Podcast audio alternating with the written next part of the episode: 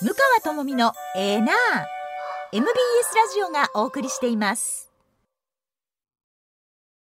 時刻は6時29分になるところです。それでは深掘りツッコミ解説参りましょう。今日はロシアの専門家で筑波大学名誉教授の中村逸郎さんにお話を伺います。中村さんおはようございます。はい、おはようございます。よろしくお願いいたします。えそれでは、はい。ウ、クライナでウクライナでもですね、大谷選手のあの弾道ホームラン、はい、やっぱり話題になってまして、そうなんですか。そう、それですごいこんあのこれまでのねホームランの形とは違ってもう突き刺さるようえに、ええ。もうスタンドに入っていったっていうのは私のウクライナの友人がはい。テレグラムでその話をしてくれてて、はい、でもう本当にニューオータニだって喜んでますよ。そうなんですね。ニューオータニってまあホテルみたいになってますけれども、でもそういった情報はウクライナの方にはもうリアルタイムできちんと入っていってるってことですね。はい、はい、それで私とこれからご紹介します。いろんなウクライナ、ロシアの話っていうのは、はい、あのテレグラムを使ってうん。かなり自由に、あ。あのリアルタイムで、はい。あのやり取りをすることができていますので、はい最新の情報を踏まえて今日皆さんにお伝えしたいと思ってます。よろしくお願いします。はい、よろそれではしくお願いいたします。最初のニュースから参りましょう。こちらです。ウクライナ、ロシアによる占領地域の半分をすでに奪回か。23日アメリカのブリンケン国務長官は CNN テレビのインタビューでウクライナが当初ロシアに占領された地域のおよそ50%をすでに取り戻したと語りました。一方ブリンケン国務長官はまだ反転攻勢は序盤の段階にあるとも指摘していて残る地域の奪回に向けてはウクライナは非常に激しい戦いに直面しておりすぐに成果が得られることはないだろうとの見通しを示しています。ウクライナはこれまでに南部のいくつかの村と東部のドネツク州バム、えーバフムトの周辺地域を取り戻しているということですがロシアの防衛線の大規模な突破は未だに果たしていないということです。ゼレンスキー大統領も先月反転攻勢の進展スピードが時期よりも遅いと述べています。中村先生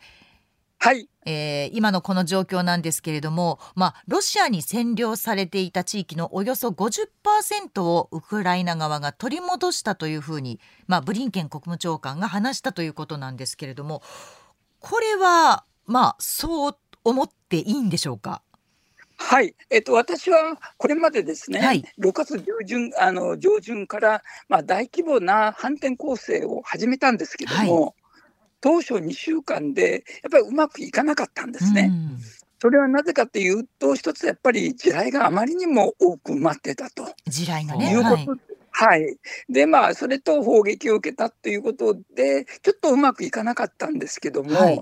ここに来てロシアに占領された地域の50%をすでに取り戻したとブリンケンさんの発言が出てきてて、はいそれは実はですねクラスター弾というものをはいアメリカがロシアアメリカがウクライナに供与して、もう使用されていることが大きいんですね。うん、なるほど。このクラスター弾というものはどんなものかと言いますと、非常に、まあ、ある意味、非人道的な兵器なんですよ。すよね。世界の約100カ国以上が、まあ、使用を禁止しているものなんですけども、はい。アメリカとかロシアはそれに加盟していないので、まあ、使うことができるんですけども、うん。一つの大きな、まあ、樽のような大きな爆弾が上空に発射されて、そして上空でバラバラに小爆弾に分かれるんですね。小さい爆弾があちこちにも飛んでいくってことですよね。はい。それが地上に落ちたときに、だいたい1個あたり400メートルぐらいに散らばるんですよ。はそうすると、例えば、あ塹壕にいた、まあ、ロシア兵とあ、か、はい。あとロシアの軍事拠点などに対して、非常に大きな、まあ、攻撃力となって、まあ、ロシア側は被害が大きいということで、このクラスター弾の威力っていうのが、非常に大きな、まあ、戦果をお生み出してるんじゃないかという話が出てきてるんですうね。んでもクラスター弾というのはやっぱりその被害としてはとても大きなものですし影響を受ける、まあ、民間の人もいるでしょうしなかなかこう使うことに対しての、まあ、抵抗というかそういったものはなかないんですかね？もちろんこれは私たち国際社会、うん、日本でもそうですけども、やはりまあ小爆弾になって落ちてきて、はい、そのかなり、まあ、7割、8割近くが地雷あの爆発せずに地雷になって、地上に残ってしまうという、まあ、あいう意味で民間人の人たちも今後ですね、将来に、長いに間に、まあ、またあの被害を受けるっていうことで、まあ、非人道的な、ね、まあ、兵器だと言われているんですけども、はいまあ、ウクライナの被害が今、非常に大きい状況になってきてて、まあ、アメリカ側とすれば、ウクライナにもそうですけども、このままロシアの、まあ、残虐な攻撃っていうのに、まあ、もう耐えられないとい。うところで、はい、少し、まあ、攻撃の兵器のを変えてきたっていうところで、まあ、今後、反転攻勢がスピードアップしていくんではないかというふうに見られています。なるほど、でもその一方で、ブリンケン国務長官は、まだウクライナはやっぱり非常に激しい戦いに直面していてすぐに成果が得られることはないだろうというふうに、まあ、見通しを話しているわけですけれども、はい、ロシアはロシアでやっぱりそこのあたりは踏ん張っているというところなんですか？そうですね、まさに今回の今の状態というのは、まあ、血で血を洗うような非常に激しい戦いになってて、はい、それはななぜそういうことになってるかと言いますと、えまあ、今、ロシアがウクライナの領土を今ずっとこう、領土を取ったわけですけども、はい、ウクライナそれに反転攻勢をかけてきてる状況の中で、うん、実は昨日から一昨日非常にニュースが日本にも入ってきますけども、はい、ウクライナの南、はい、国会に面したオデーサという古い歴史的な町が、都市があるんですけども、えーそこに対して非常に激しい、えー、ミサイル攻撃をしているんですね。はいで、これがまた、あれですよね、世界の歴史的な、まあ、非常に遺産、世界遺産のある、まあ、地区が残ってて、オデッサの中に、はい、そこに、まあ、非常に激しい、大きな歴史的な、あの古い聖堂もあるんですけども、はい。そこに攻撃を仕掛けたりということで、これまでの、まあ、そのウクライナ東部を中心とする戦闘から少しずっと南、うん、国会に面した都市に、まあ、ああの戦地が拡大してきているというところで、まあ、ウクライナからすれば反転攻勢のスピードが期待したよりも遅いという発言になってきてるんですね。なるほどあのその黒海のあたりと言いますと、まあ、あのロシア側が穀物の輸出をまあ禁止するみたいな、まあ、封鎖してしまうみたいなことが出ていますよね。はい、はい、でこれってまあウクライナにとっては、まあ、例えば小麦であったりトウモロコシであったりそのあたりというのはウクライナを支える重要な、まあ、産物だと思うんですけれどもそれはこうロシアにとってもかなりの痛手になっているんでしょうか？まあ、ロシアからしますと、ウクライナの主要産業といえば、やはり穀物類が大きいんですね。そうですよね。で私たちのね、はい、非常に身近なところで言いますと、うん、あのウクライナのひまわり油、これ植物なんですけども、えー、これ世界の75%はウクライナから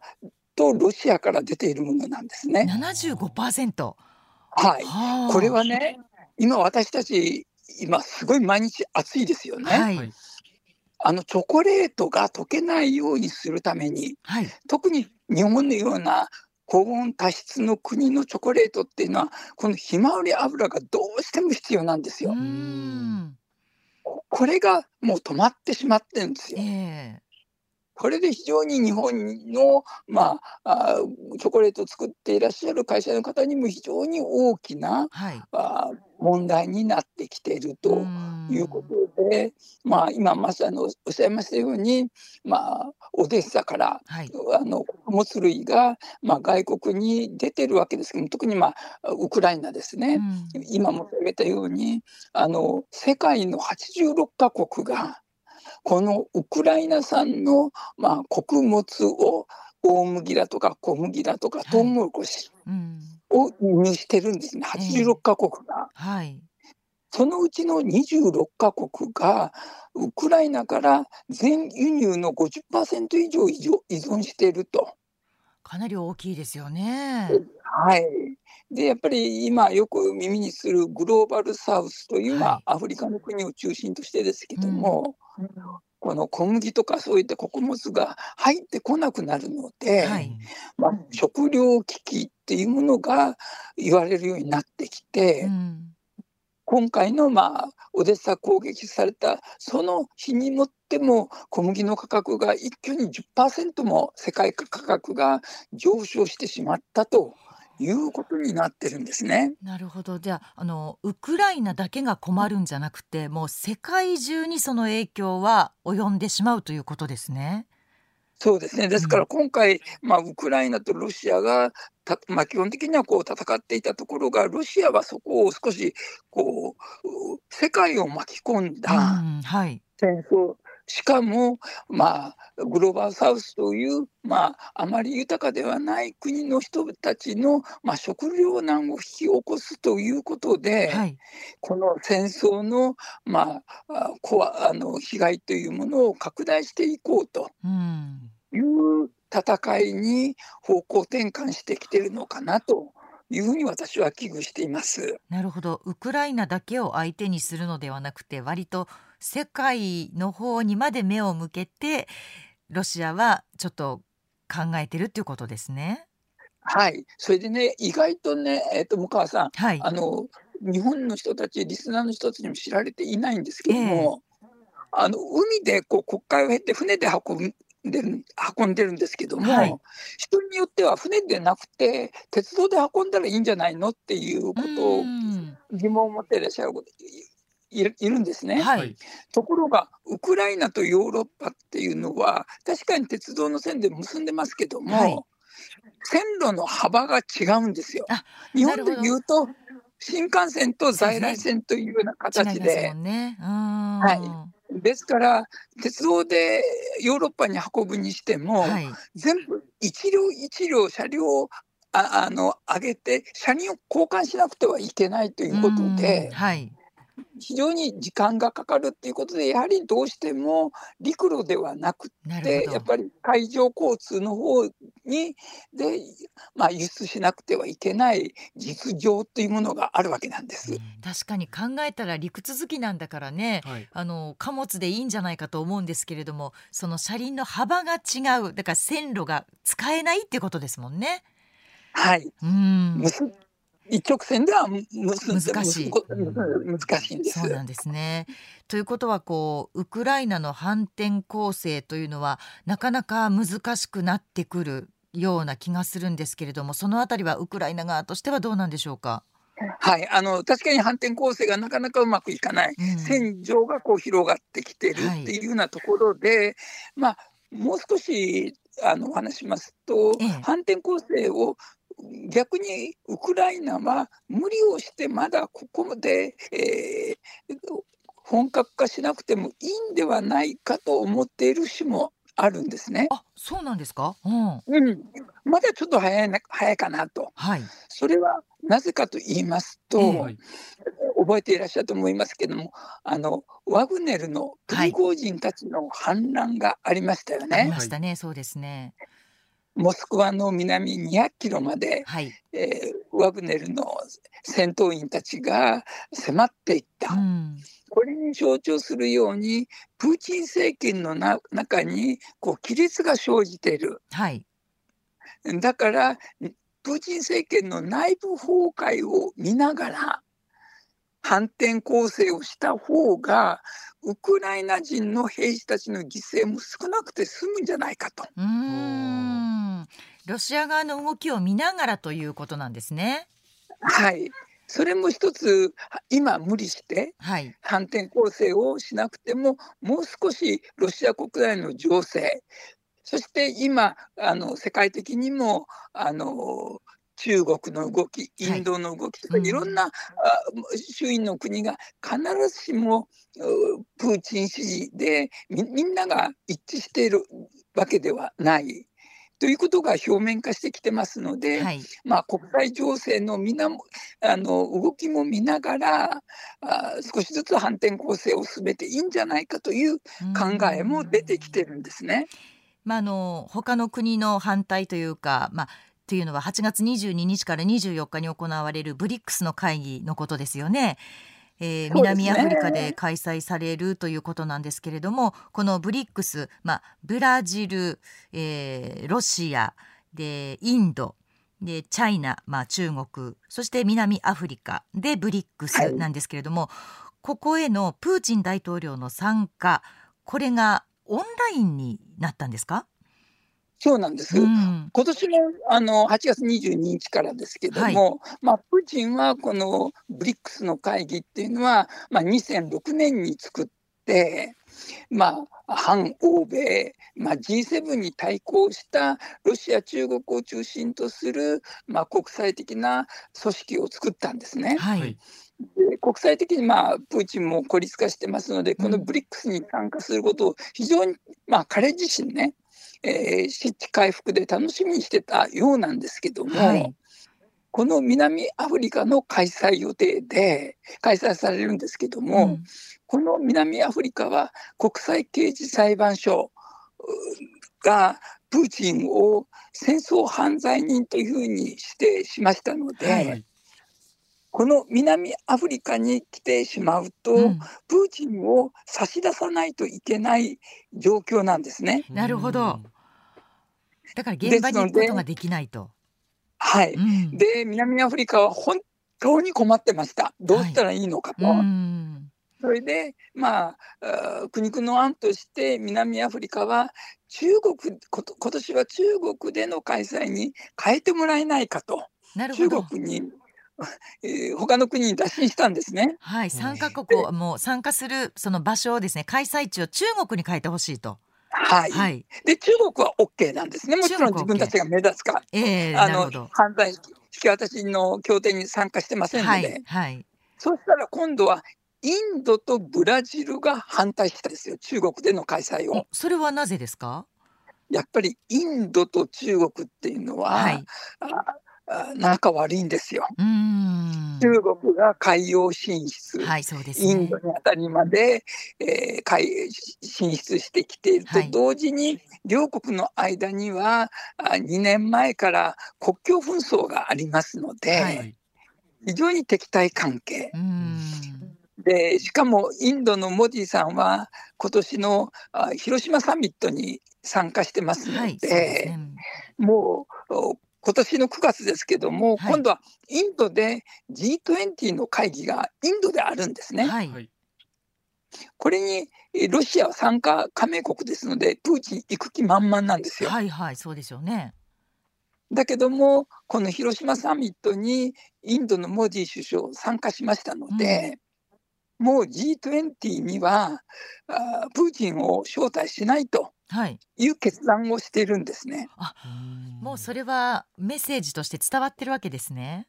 はい、ですか。ら、たとえ中国でこのおブリックスの会議をするとしても、そこにプーチンが来て、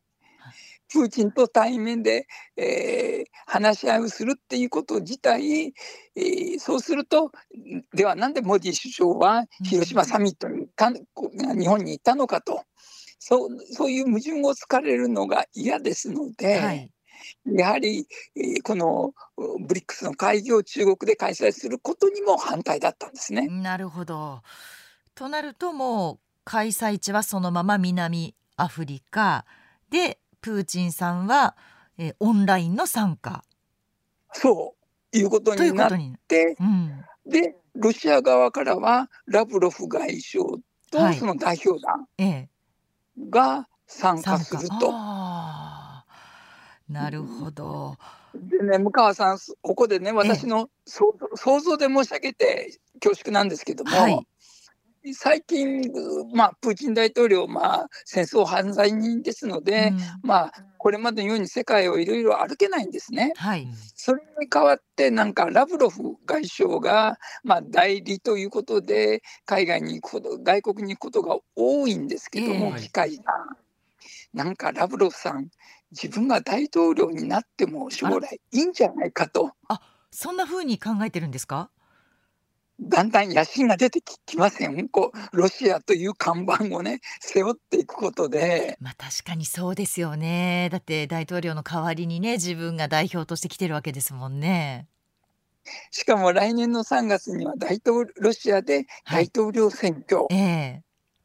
えしかもプーチン大統領、まあ、ロシア国内の中でもやはり戦争はに対する批判的な声うん。っていうものが日々高まってきてます。はい。もうこの秋から来年の3月に向けて、まあ、ポストプーチンをめぐるいろいろな駆け引きが行われてくる中で、はい。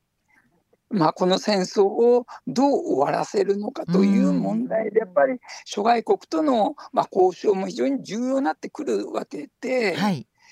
そうした中で、まあ、外交手腕が優れていると、ロシアの中でも。ええということで、意外なんですけども、なんかラブロフ外相がね、はい。なんかやる気を見せてくるかなと、私はちょっと見ています。なるほど。ではそのラブロフ外相も気になるんですけれども、もう一人このプリゴジン氏がどうなっているのかということをちょっとコマーシャルの後に先生またお聞かせいただけますか？はい、わかりました。はい。では一旦コマーシャルです。向川智美のエーナー MBS ラジオがお送りしています。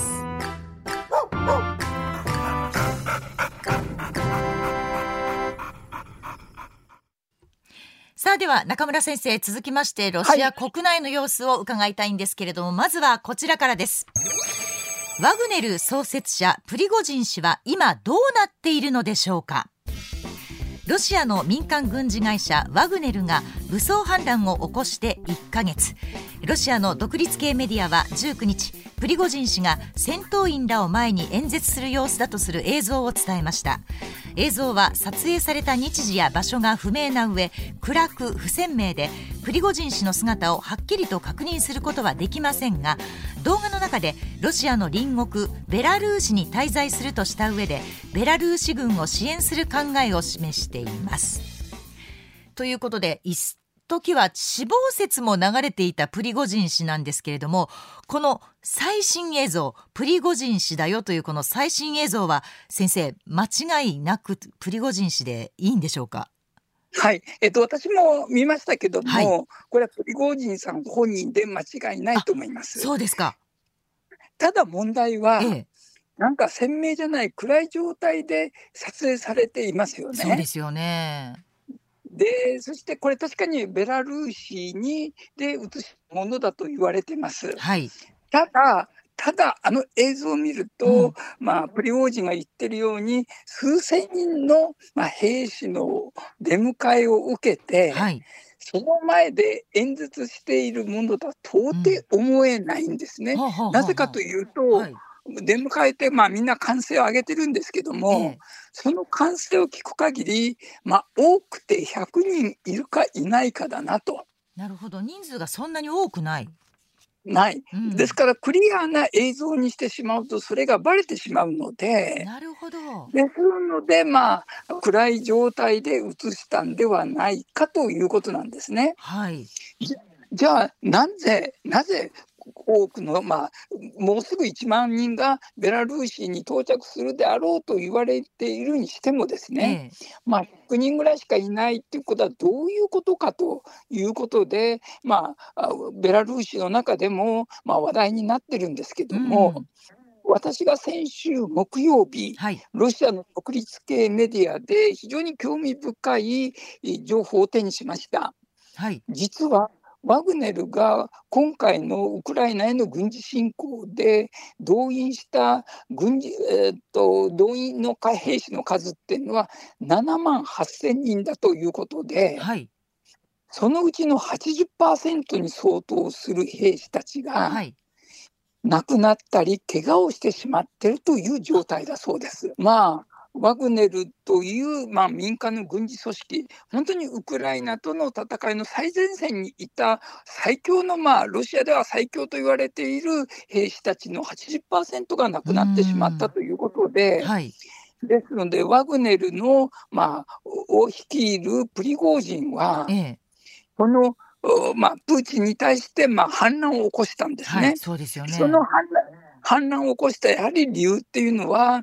そのたくさんのこういったあの自分たちの兵士が亡くなったにもかかわらず、うん、怪我したにもかかわらず正規ロシア国防省は全然あの兵器を渡してくれなかった、はい、その怒りでもって、まあ、モスクワへの進軍を進めたことだと思うんですけども。うんそれを、まあ、ルカシェンコ、まあ、同盟国であるベラルーシのルカシェンコさんが、はい、まあ、自分のとこが引き取りますよと。いうことで、まあ、今、ワグネルの人たちは、プリゴージンも、まあ、これからはベラルーシで活動を始めるということなんですけども、まあ、狙いとしましては、もうロシアで兵士がもうリクルートできない、はい、招集することができないということで、ベラルーシで今度は、あベラルーシとルカシェンコ大統領の後ろ盾でもって、今度はあベラルーシの兵士たちを招集して、うんはい、このワグネルという民間軍事組織を立て直そうというところで、はい、ベラルーシに、えー、出ていったとい。うふうに考えられるんですね。そしたらベラルーシで兵士を集めてでまたこれはロシア、まあ、プーチンをあくまでも倒すべく向かっていくんですか？そうなるんだと思うんですね。はあ。なぜかというと、ええ、ベラルーシのルカシェンコ大統領はプーチンに対して非常に不信感があるんですね。はい、なぜかというと、プーチン政権が発足したのは2000年、はい、それから今年23年目になりますけども、え、ずっとその間、あのプーチンはベラルーシを吸収して、うん、一つの国家にしたいっていうことをずっと言って迫ってきてたんですよ。なるほど。ですから、ルカシェンコ大統領はあ、プーチンが大統領になる前からベラルーシの大統領でしたので、はい、そう簡単に自分の国をロシアに差し出すわけにはいかない。そうですねですからその時に、まあ、ワグネルという、まあ、本当に、まあ、壊滅状態に陥ったワグネルの、まあ、プリゴージンさんを自分の仲間に引き入れて、うんはい、そしてプーチンがベラルーシを吸収するという強い措置を講じてきたときにこのワグネルでもってプーチンに対抗していく、まあ、そういう意味でワグネルを引き受け引き受けたんじゃないかと見ています。あでもこれあのプリゴジン氏を、まあ、このまま生かしてしまっってで、まあ、ベラルーシに渡しルカシェンコ大統領の、まあ、こういう援助を受けることによってまたプーチンさんに向かっていくわけですよね。プーチン氏は、なぜこれプリゴジン氏をすぐに処罰というふうにしなかったんですか？これすっごく重要な話で、ええ、実はプリゴジンがずっとワグネルがモスクワ南200キロまで行った時に、はい、プーチンの金庫番と言われているコバリチュークさんっていうね、うんはい、もうプーチンの私生活も全部面倒を見ている大金持ちがいるんですよ、えー、プーチンの仲間が。はい、この人がコバリチュークさんという人が実はその日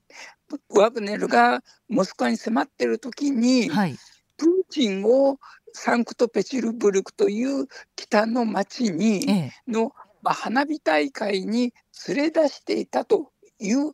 ニュースが出てるんですよ。なるほど。ですから今回プリゴージンの反乱について、ええ、プーチン大統領は知らなかった、うん、知らされていなかったということなんですよ。プーチンさんは知らなかったけれども、まあ、はい、側近のその、えー、コバリチュークさんというはい、プーチンの、はい、はい、右腕なわけですよね。プリゴージンとかと組んでるわけなんですね。それはじゃあまあ黒黒幕としてプリゴジンさんをまあ操ってるとは言わないけれども仲間として動いていた。そういうことで。ですから今、プーチンっていうのはええ、最新のニュースによりますと、はい非常に、まあ、あの老化が激しくて、ええ記憶力とか感情の統制ができていない、ね。プーチンの精神状況が非常に不安定だという深刻な状況がはい昨夜入ってきたんですね、最新ニュースとして。はいはい。で周りの人たちは何が怖いかというと、プーチンにいろんな情報を与えると、ええより混乱してしまう、うん。そして怒鳴り散らしてしまう、わめいてしまう、ほうほうほう。それが非常に怖いんですね、プーチンがだから何をしでかすかわからない。ということで、あの周りの人たち、プーチンの周りの人たち、かつての仲間たちは、逆にプーチンに対して今、情報統制してるんじゃないかと言われてるんですよ。なるほど。なんか守っているようだけれども諦めているようでもある感じなんですね。そうなんですね。うんうんうんですから、もうそういう意味で私たちの知っているプーチンがロシア国民に対していろいろロシアのメディアに対して情報統制しているというこれまでの私たちの見方とは今度は逆にプーチンの周りの人たちがプーチンに対して情勢統制しないといけないぐらいうんプーチンは不安定になってきている。なるほど。ですのではいプーチンの周りではこの戦争はい。もう長続きできないんじゃないかとなるほど。もうやめないといけないんじゃないかと。ええそしてやめるにしても、プーチン、この戦争、すべてプーチンのせいにしてうん終わりにしなくちゃいけないとはい。いうところまで今、き来てるんですね。だいぶじゃあプーチン氏は追い詰められている状況そと言ってもいいですよね。間違いありませ。うん。ん、でまあ何人か今日先生の方からお名前出ました、まあ、ラブロフ外相。そしてその、はい、えーユバリチュークはい、氏。そしてまあ、えープリゴジン氏。プーチン氏の後この3人の中あたりから次の大統領みたいなのは出てくるんですか？そうで、出てきます。出てきます。ので今、来年の3月に大統領選挙を見据えて、はい、えープーチンではやっていけない。うんでも戦争もやめなくちゃいけない。はいで、戦争終わるには、すべてプーチンのせいにしとけなくしておきたい。うんということで、今、ロシア国内の主要紙ですよ。はい主要紙を見てても、本当にいつうクーデターが起こって、プうんーチン政権が倒れるのか、はい第二のププリゴージンの反乱っていうものが、いつ起こった、起こってもおかしくない、そんな今状況になってるということを、政府系の主要メディアも書いてるんですよ。なるほど。えーっと先生が今一番注目している人物というのは誰になるんですか？やはりあのプリゴージン、うんそしてプリゴージンの仲間であるパトルーシェフという今回の戦争を言い出した、まあ、プーチンにとってはもう40年来の友人がいて、はい。安全保障会議の書記っていう人がいるんですね。うんまあ、プーチンの黒幕の人なんですけども、はいこの人とおこの人の長男うがん今農業大臣なんですよ。はい。この人を40歳ちょっとです。あまだ若いですね。うん若いです。うんこの人をプーチンの次期大統領に据えようということで、うんどうやらプーチンの側近たちの間ではい。話し合いが進んでいると。うんそして今年の2月にそのことをプーチンに告げたそうです、側近たちがあ。そうなんですか。そうしたらプーチンがはい同意しなくて、はい。プーチンの周りで仲間割れ、大喧嘩が起こって、はそれからどんどんどんどんプーチン自身がこの戦争に対しあて、うんまあ、理不尽なことをいっぱいやりだしてきて、例えばダムを破壊したりとか、はい。原発をお軍事制圧したりとかそうで、すね。はい。はい、もう本当に、えー戦争している一国の大統領が本当にこう統制できないような、やみくもなもう戦闘に入っていると。なるほど。っていうような状況でですので、えーまあ、それほどプーチンは追い込まれている、うん。情報も仲間たちが入れてくれない。はい。ですから、このお秋から冬にかけて、うん。今年ですね、はい。まあ、特に秋ですけども、プーチン政権を落とす反乱、うん。政権を倒す反乱っていうものがいつ起こってもおかしくない。なるほど。という状況にかなり切迫してきているという状況です。じゃあこの秋以降ますます注目ですしまあえーロシア国内がどうなっていくのか、えーまた詳しいお話を先生に伺っていこうと思いますのでこの後もまたよろしくお願いいたします。はい、どうもありがとうございました。がとうございました。はい、ありがとうございましたこちらこそ失礼いたしました。失礼いたします。向川智美のえーなー MBS ラジオがお送りしていますツッコミニュースランキング時事問題から芸能スポーツまで突っ込まずにはいられない注目ニュースを独自ランキングでご紹介します。まずは芸能スポーツです。エンゼルス大谷翔平選手が日本時間24日チーム100試合目となる本拠地パイレーツ戦に2番指名打者でスタメン出場し1点を追う初回ワンアウトランナーなしの第1打席に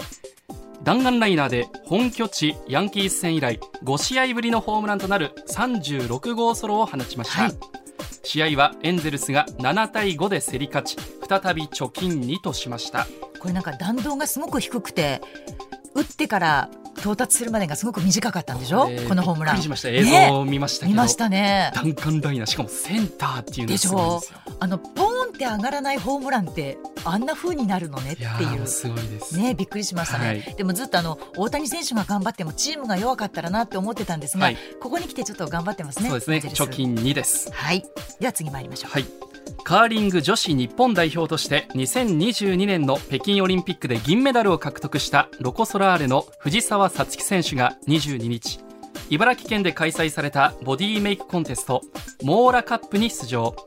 カーリングでのイメージを一変させる引き締まった筋肉美を披露しオープンクラス2位などの好成績を収めました、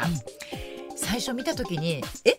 藤澤選手？私同一人物？そう。に見えましたよね。はい。同じ人と思えないぐらい、うん。でも私は人間鍛えたらああなるんだっていうのがすごく好きで。すごいですよあれ。私ももう本当にあと20歳若かったらやってみたい。やってたんですやかってたと思う多分。でもこう今でもすごいですけどね向川さんでもまあうんそうなんですよ、はい。ああなりたいなと。その自分で努力して変えられる姿がもうあんな風に露骨にやるとすごいなっおて手本ですね。ですよね、本当にそう思いました。ではニュースランキング参りましょう。はい。まずは第5位。大阪の夏の風物詩天神祭りが4年ぶりに通常の規模で始まり祭りの開幕を告げる鉾流し神事が24日行われました。天神祭りは25日本宮を迎え夜には4年ぶりにおよそ3000発の花火も打ち上げられる予定です、はい。まあ、大村アナウンサーは関西の人ですので、はい。天神祭りはね知っているとは思い知ってまますが、うん。行った経験はないんですよ。そうなのね、はい。私たちはよくまあ中継でも行きましたしで、まあ、プライベートでも行ったりしたんですけれども、はい。まあ、今日は花火が打ち上げられる奉納花火ね打ち上げということで、はい。まあ、熱中症に気をつけながら4ね。年ぶりの花火、皆さん楽しんでください。はい続いて第4位。